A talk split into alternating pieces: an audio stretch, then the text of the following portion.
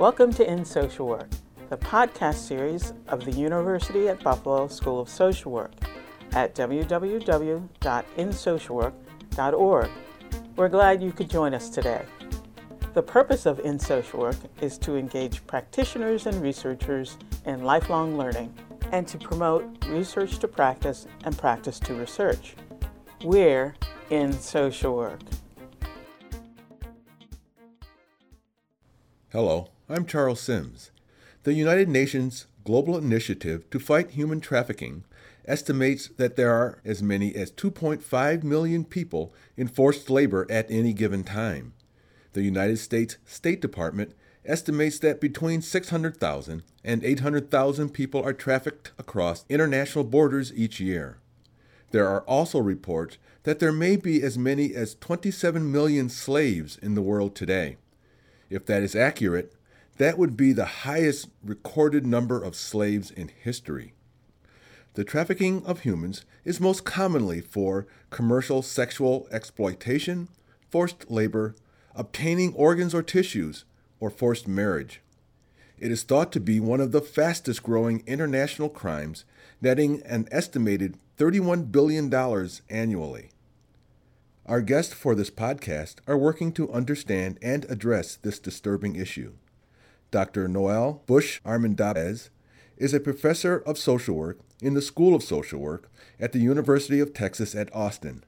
Dr. Busch-Armendariz is the Associate Dean for Research and Principal Investigator of the Institute on Domestic Violence and Sexual Assault.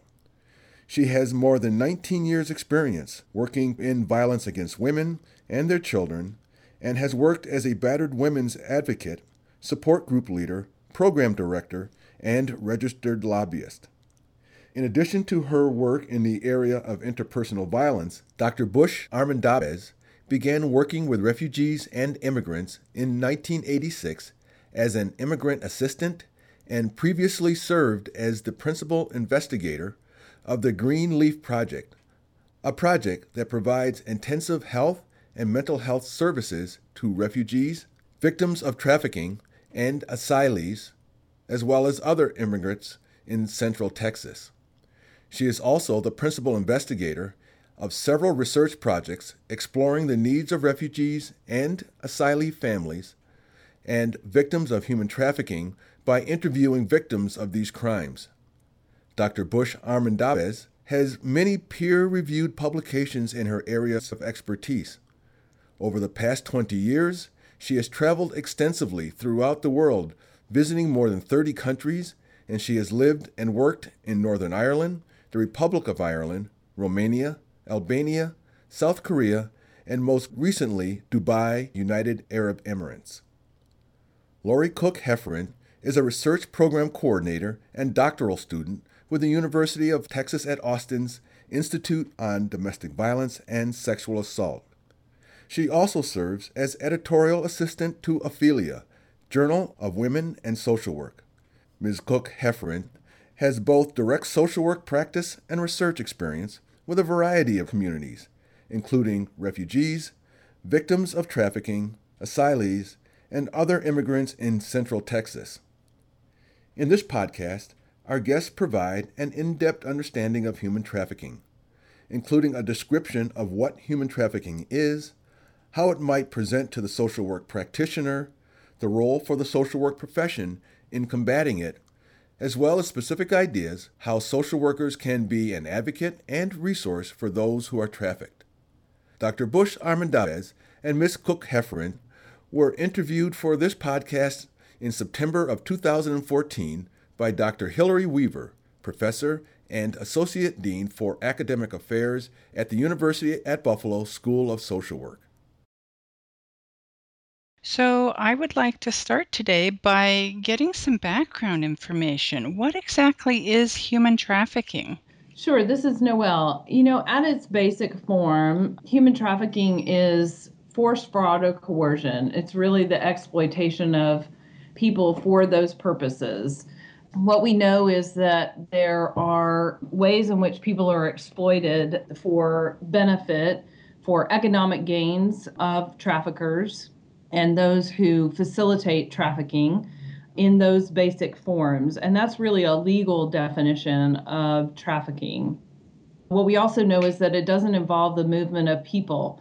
Although it can, we often think that trafficking has to involve people coming over the border of another nation. It doesn't have to involve movement. The elements really involve whether somebody is forced, frauded, or coerced. And if they're forced, frauded, or coerced, what sort of activities are they forced into? This is Laurie. It can be just really a wide variety of activities. So, for the area of sex trafficking, they might be forced or coerced into working in a brothel, working street based prostitution, working in some kind of escort service or massage parlor that has a behind the scenes prostitution element. It could be internet based prostitution or escort services.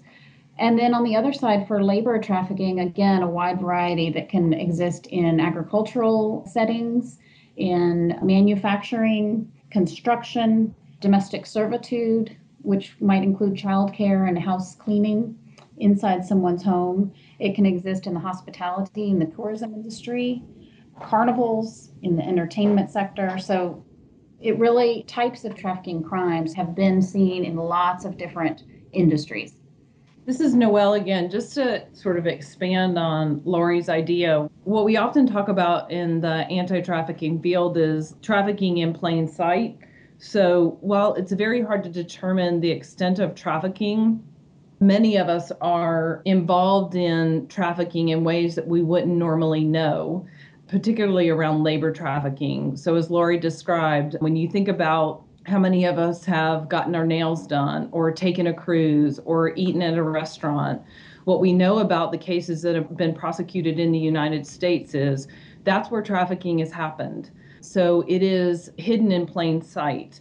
What we also know about trafficking is that victims of human trafficking are very reluctant to come forward for a variety of reasons, which we can talk about, this also makes it very difficult to get a hold of what the extent of the problem is or the prevalence of human trafficking is.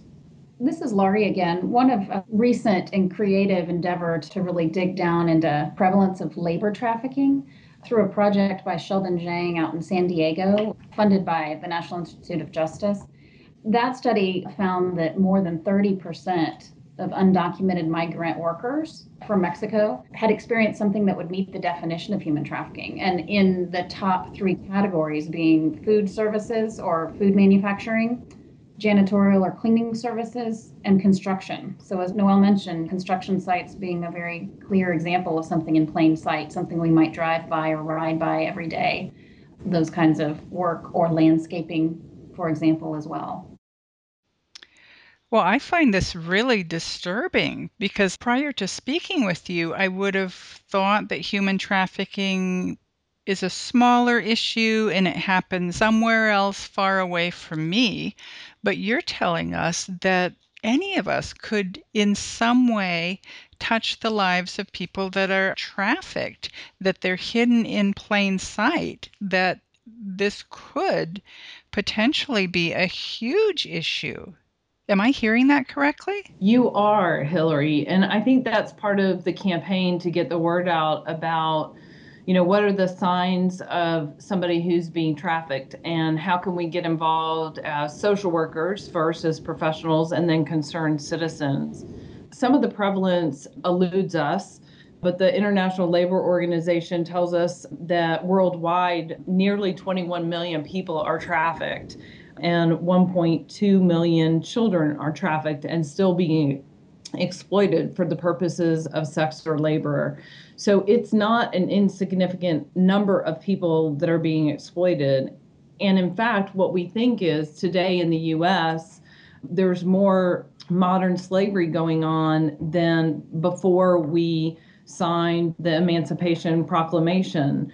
So it should be a call to action to all of us around how we value freedom and justice.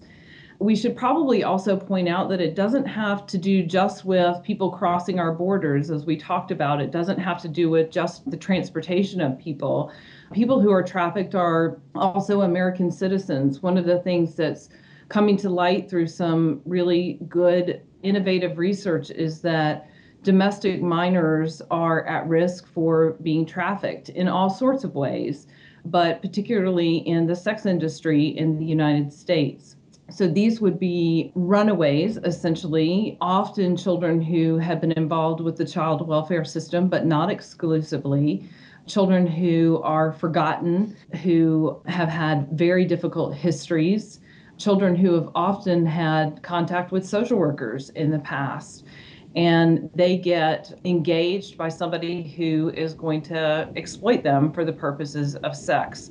And they have had interface with the systems that social workers come in contact, whether it be the Department of Social Services or the juvenile justice system or other child welfare systems. So it should be a concern of every American because one of our underlying values is the freedom of all people. This is Laurie. I think, as Noel mentioned, you know, we have a large question of education and training here. And so oftentimes when Noel and I are in the community talking to folks in domestic violence shelters or sexual assault or rape crisis centers, child welfare, et cetera, or homeless runaway youth organizations, we might ask the question at the beginning of how many clients or cases of human trafficking someone has seen, and very few hands go up. And then at the end of a discussion about what human trafficking means, what exploitation is, we might ask the question again, and typically almost every hand goes up. As people think back through their cases, if they're a child welfare worker, if they're a school social worker, if they're a medical social worker, they think back through and they see the signs in past folks that they have worked with that possibly meet the definition of human trafficking in one way or another. Well, you're certainly broadening my mind here as to how big an issue this is and who it applies to. It seems to apply to all sorts of vulnerable populations that we as social workers might have encountered.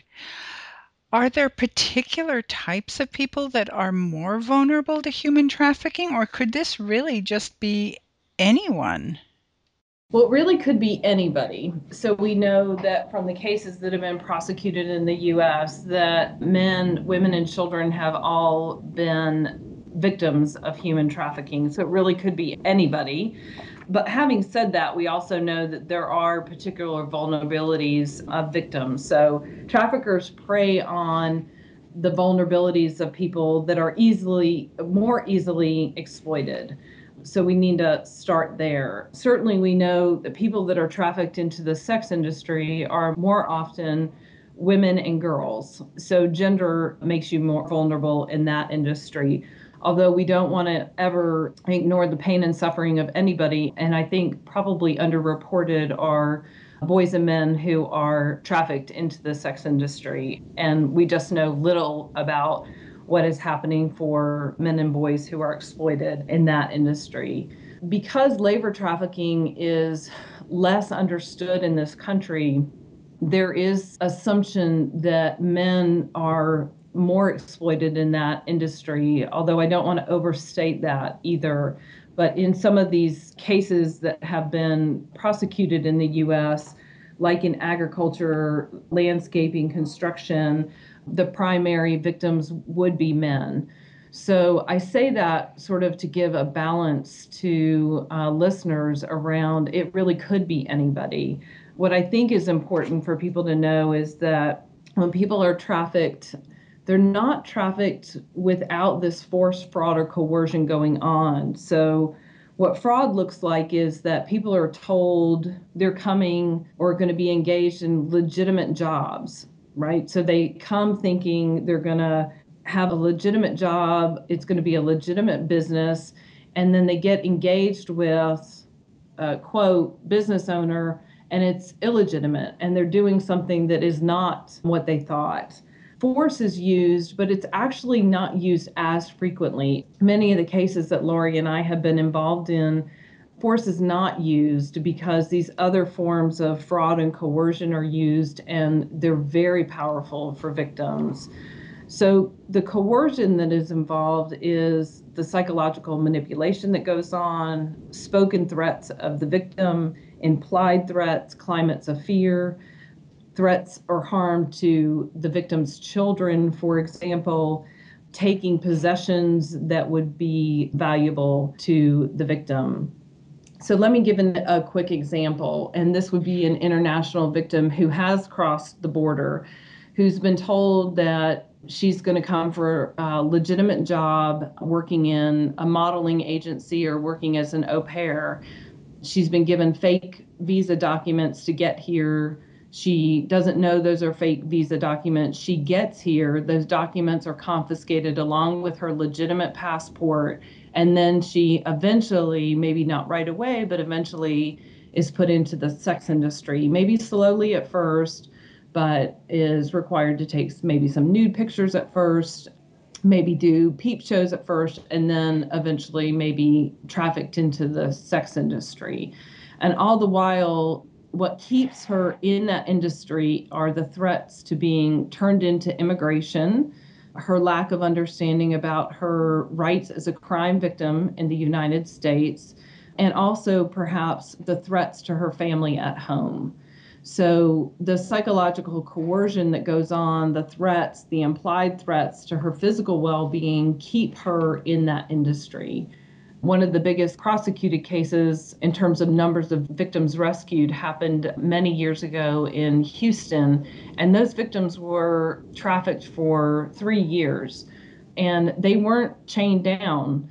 They actually lived in apartments in the community, but they continued to be exploited because they didn't know their rights as workers in the US. So they were underpaid, they were sexually assaulted, they were made to do things that workers wouldn't normally have to do in the US, in large part because of lack of knowledge about what their rights were. This is Laurie. Another element of that coercion oftentimes is getting involved in a cycle of debt. And so, oftentimes, in particular with immigrant victims of trafficking, they may have come over having been smuggled. And so, that would be considered a crime of crossing an international border, and they would be considered having committed that crime. However, after being smuggled across into the United States, smugglers or coyotes will often right demand the fee for the help crossing. And so that's when oftentimes men and women and children, including the unaccompanied children migrants we're seeing currently from Central America and Mexico. So that's when folks often get into trouble is they owe a debt to their smuggler. And so they become quite vulnerable. So they're not documented in the United States. They owe this large debt. And so they're vulnerable and to other kinds of work, under the table work, which sometimes can turn into trafficking or exploitation. And so in the example Noel mentioned, the Mondragon case in Houston, Women were in this cycle of debt. Many were paying off a smuggling debt. So they were working, but they could never pay off the full debt. So they might make some money towards the debt in this exploitative work. And then the trafficker, now the person exploiting them, might say, well, you know, I bought you a hamburger yesterday, and that costs, you know, they'll inflate that price. And so people get into a situation where no matter how much money they're making for the person exploiting them, they can never pay off their full debt. And so they're in this un, kind of never ending cycle. And that is often something that undocumented immigrants in particular are very vulnerable to. Well, you've painted quite a dramatic picture of this issue of who's involved, the things that keep them in this sort of situation. I'm looking for some hope here because this sounds very disturbing. Can you tell me about some of the work that you're doing around these issues? Sure. This is Noel. We're part of a coalition. We got involved in Austin, Texas after the first identification of a case of human trafficking back in 2003. And we got involved in a couple of ways as researchers, but also because we had a program that was providing intensive mental health services. And the community came together to decide how should we respond to human trafficking. And we were really on the cusp as a nation in responding collectively to human trafficking. The Trafficking Protection Victims Act had just been passed in 2000. And so many communities were trying to decide how to respond.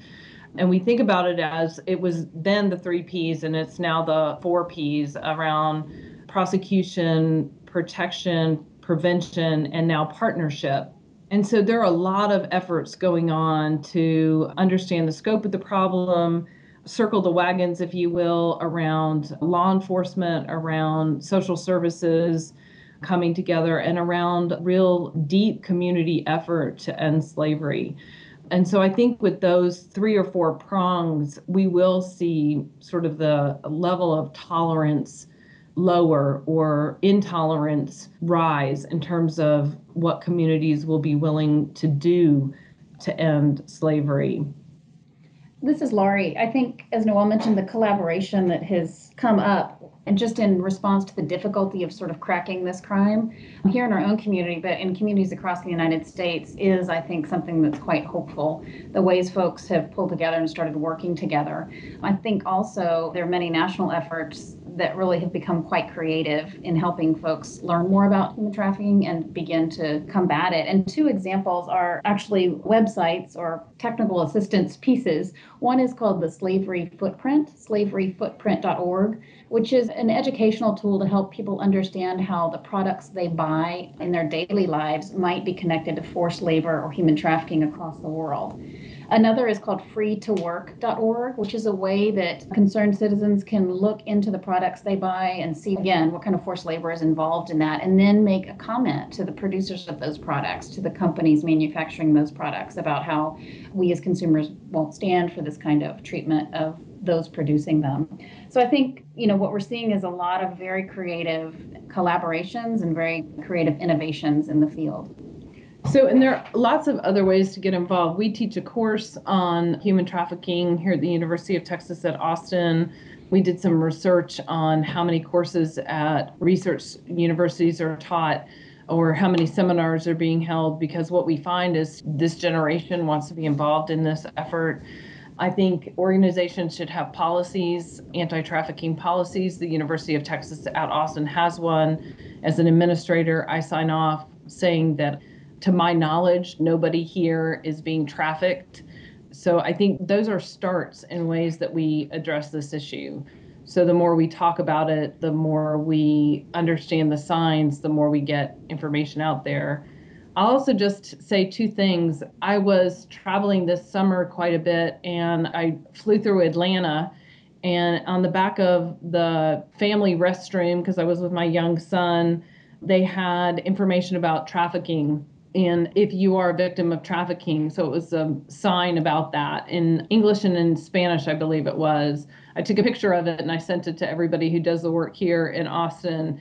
And then when I landed at Reagan National Airport, there was a big billboard, and I actually missed the billboard, but my husband saw it. So I took a picture of it as we were exiting the airport. So I think there's more being talked about. I think we have to talk about it in a way that can be consumable to the average citizen so people understand what we're talking about. And I think some of the examples that Laurie mentioned about free to work and slave free products are ways in which people can consume. So if you for example, are getting engaged and want to buy a ring that is not produced by slaves, there's a way to do that. And my niece just got engaged and was telling me about how she and her fiance went about buying her engagement ring. So I was real proud of her for this generation of wanting to be smart consumers.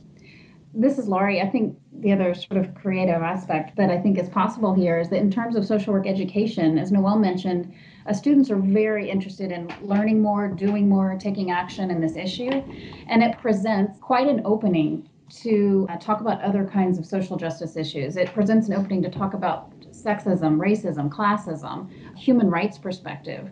And so I think in the classroom, we as social workers have a real opportunity to use the topic of human trafficking as a platform to cover many other topics and issues important to social work students. Yeah, that's right. And I'll just piggyback on that. I also think it's a great way to, this Noel, I think it's a great way to also talk about interprofessional collaboration in a way that really brings together multiple disciplines with an understanding of how we have to work together to solve this issue. Because it's a nonpartisan issue, it's an easy issue for a lot of disciplines to want to get together on. So, law enforcement, social services, the medical professional, we have found that when we talk about the issue and describe it, people want to rally against it and get on board. So, social workers can be at the heart of organizing that piece of it and building the systems around competent service delivery in every aspect of those. Part of our writing is around how social workers can do that and how they hold the victim at the center of that dialogue because it is difficult to report, to come forward, to go forward in a case because of the force, fraud, and coercion as a survivor or a victim of trafficking. You are scared. And trauma informed care is very important and social workers understand that complexity better than any professional sitting around that interdisciplinary table. And we really want social workers to be leading that discussion and having that perspective. So we've written quite a bit about that. Many other social work experts have written about that also. And so it's a great place for social workers to lead the national dialogue. Well, you've described a lot of really exciting efforts that sound very positive. I too have seen those billboards or flyers around the country trying to bring attention to the issue of human trafficking. Until listening to you, though, I was always a bit skeptical about what next. Okay, there's a billboard, we, we see this, but I was wondering if a lot of people just left it at that. I think that there probably are some people that get on those websites and, like you said, buy the ring that was not made through forced labor. But I also want to point out that it's probably an uphill battle in many places and give you credit for all of this great work. The idea that you have a class in human trafficking at Austin seems quite amazing to me because I think many of our colleague schools would not necessarily have that. The fact that you have a university that has policies to look at this also seems quite innovative to me. So I do agree with you that this is something that social workers should be concerned about. This is a social justice issue. This is a door to many other things. But I'd like to hear a little bit more about how you opened that door in your particular case. How did you get this course on human trafficking at Austin? How did you get your university to have these policies and really make them meaningful and not just words on a piece of paper? So, if you could expand on those, that would be great.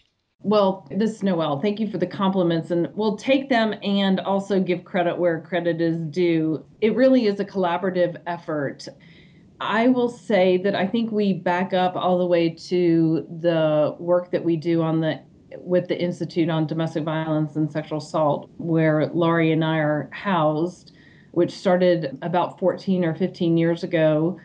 And we see this work as an extension of that work and part of the hard conversations around in human trafficking, at least around when we look at the work around sex, the exploitation for sex, is to understand that people are involved in that work when we're complicit around the issues of sexual assault, for example. And I've been starting to have these hard conversations. So when any of us are complicit about sexual assault, and when we continue to blame sexual assault victims, that along that continuum is this issue of human trafficking and that's the work we've been doing for 15 years. So I think that you make small inroads, and when you continue to have, you build relationships, it comes down to some of the fundamentals of good social work practice. You build relationships with people, trust you, and then you start to have hard dialogue with people. And when you have good relationships, then you can start to influence the way people think. And so I think that we haven't just done that ourselves, Laurie and me, but that it's taken a whole community of people here in Austin doing that, sort of basing or tethering the work that we do on what we know is morally and ethically right. And then continuing to have the hard conversations and knowing that this is the right fight to fight. So I think that's part of what goes on. So and then when you lose sort of the goal, when you put a goal up and it doesn't go anywhere, that you just persevere. That's part of our role. You persevere because it is the right thing to do. So, and that you know that part of what gets things done is planting seeds. So, having said that, the team of people that makes this happen is quite frankly, members of our Texas legislature who has championed the issue of human trafficking. So, part of what has gone on is that we have some champions who have wanted to push this issue. So, it comes up session after session after session. We have an attorney general who also wants to know this issue. We have a university that is supportive of empirical work we have concerned citizens and NGOs who are doing good work on the front lines. Although we don't always agree, we stay engaged in that conversation. And I think part of the reason that we're successful is that we agree to stay engaged in those conversations and we try not to let the disagreements break down the movement forward.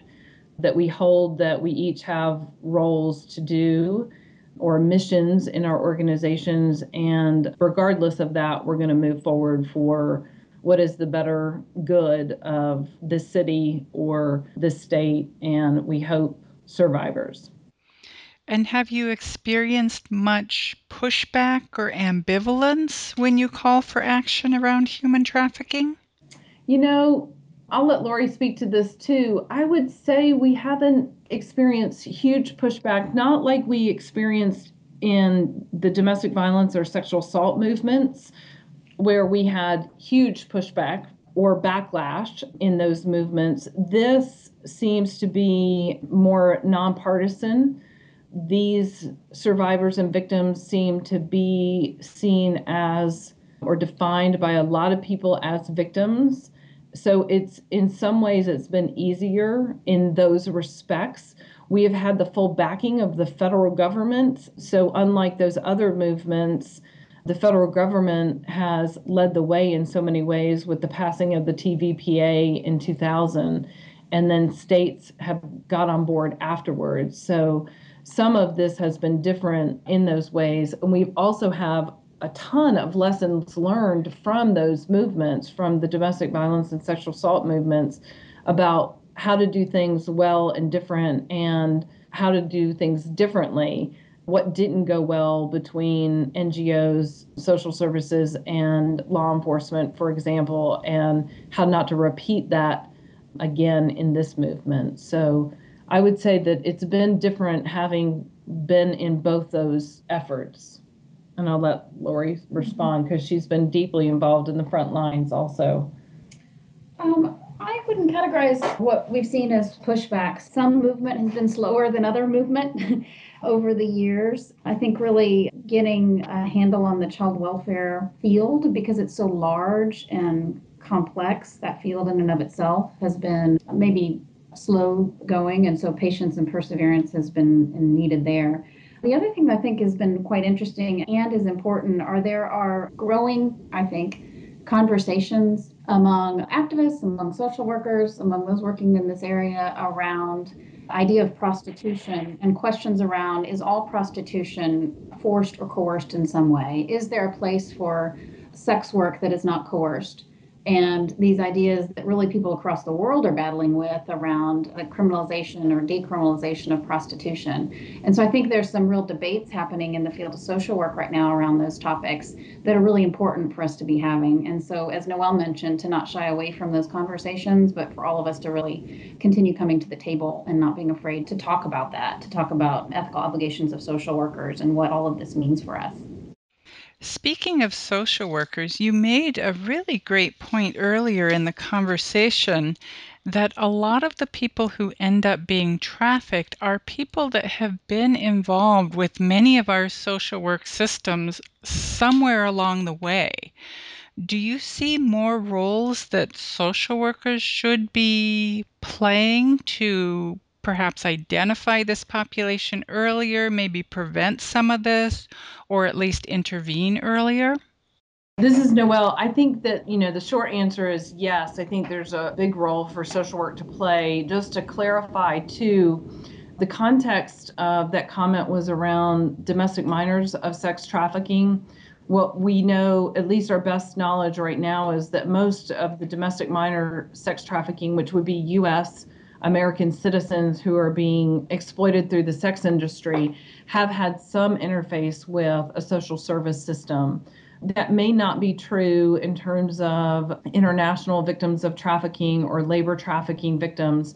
They may be more hidden but that is not to say that they haven't come in contact with some system. For example, what we know is when a labor trafficking victim is hurt on the job, for example, they may have to seek medical attention in an emergency room or a clinic. And so, if the social worker in that emergency room or clinic can be alert to possible exploitation, that could really help uncover what is happening in a labor trafficking situation. In the case of the domestic minors, we do know that most of those domestic minors, our best knowledge to date is that most domestic minors have come through the child welfare system. And so they have had a caseworker. Now, we also need to acknowledge that many caseworkers in child welfare systems are not trained social workers. So that's a challenge to us in most states in this country that we need more social workers in those systems, but caseworkers need to be alerted. One of the projects that we're working on and hoping to work on more fully is how do we develop some screening tools for school systems, for child welfare systems, for medical systems, so that we can help professionals in those systems be able to identify somebody who is being exploited so that then they know how to identify them and then what to do if that person is being identified or they suspect they're being identified. How do they reach out and tap into the services already available locally or at the national level? So I think those are the roles for social workers to play because we are at the front lines. Those are at more at the micro level. There are all sorts of macro ways that social workers should be involved in setting the policy at the state and national levels, doing the research that advances our knowledge and practice, which are, you know, most appropriate also for social workers to be involved in. So that sounds like a call to action on many different levels for us. Yes, always, right? Social workers always need to be at the front lines of human suffering at every single level You've talked about a lot today in terms of human trafficking and who's involved and what it looks like. I wonder if there's a particular message that you would like to really emphasize for our listeners. Any particular takeaway from your work?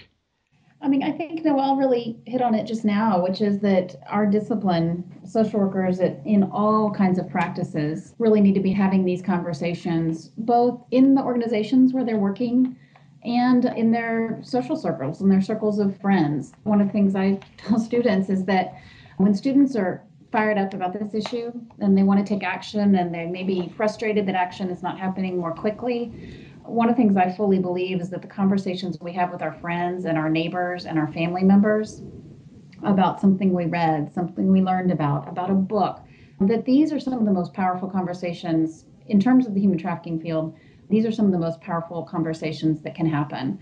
And so I guess my message is for us to just keep chipping away at this and not being afraid to continue to look at this crime in the face.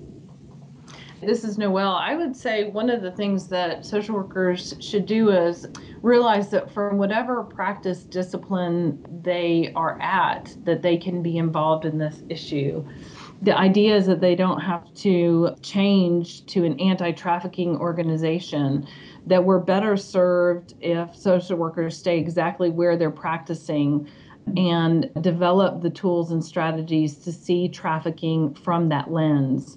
That we having that broad brush perspective will get us further faster than anything else. So if they can join the anti trafficking movement, but stay exactly where they are practicing, we'll be better off as a discipline.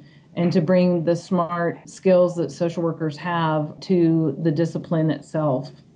Uh, this is Laurie. I agree with that. I think one of the most important things we can do is continue to build bridges across work settings and types of social work practice and see this as an issue of structural oppression. That, you know, one of the dangers we run in human trafficking with it being such a hot topic uh, topic that's covered in the media, often very superficially, is we run the risk of continuing the discussion about it at a very superficial level, as opposed to continuing to deepen our understanding of it and deepen our collaborations and the ways we all work together, seeing it from a very broad perspective, not just at this narrow crime. Well, I think you've given us some very important things to think about. I really appreciate the messages that you shared with us today. One of the things that you mentioned a few minutes ago was the idea of planting seeds, and that's the beginning of how things start to get done. You've certainly done that with me today. You've got me thinking about this in a more holistic way as an issue that could touch really every aspect of my life. So I think I'll be walking through my day with my eyes a little bit more open a little bit better listener to see what might be around me. And also, you've given me some tools, some ideas for what I might be able to do should I recognize human trafficking in my own environment. So I thank you for that. I think you've planted seeds with our listeners, and this is very, very important work. So thank you so much for all that you're doing. Thanks, Hilary. We really appreciate the interview. We do want to leave the listeners with the National Human Trafficking Hotline if we can. It's 1 888 3737 888. So, if some of our listeners believe that there's human trafficking going on around them, they should call that number? They should. And so that can be a concerned citizen, a social worker, if they feel like they just need more information, if they have a tip, if something doesn't seem right in a situation that may involve somebody that they know they can call this hotline and the hotline can help that situation. And then the hotline will engage local services after initial call um, or intake. So it's a great resource for the nation. All right, that is an important resource. Well, thank you so much and continue with the good work. Thank you very thank you. much. You have been listening to a discussion on human trafficking by Dr. Noel Busch-Armendariz and Miss Laurie Cook Heffron. We hope that you have found it instructive. Please join us again at In Social Work.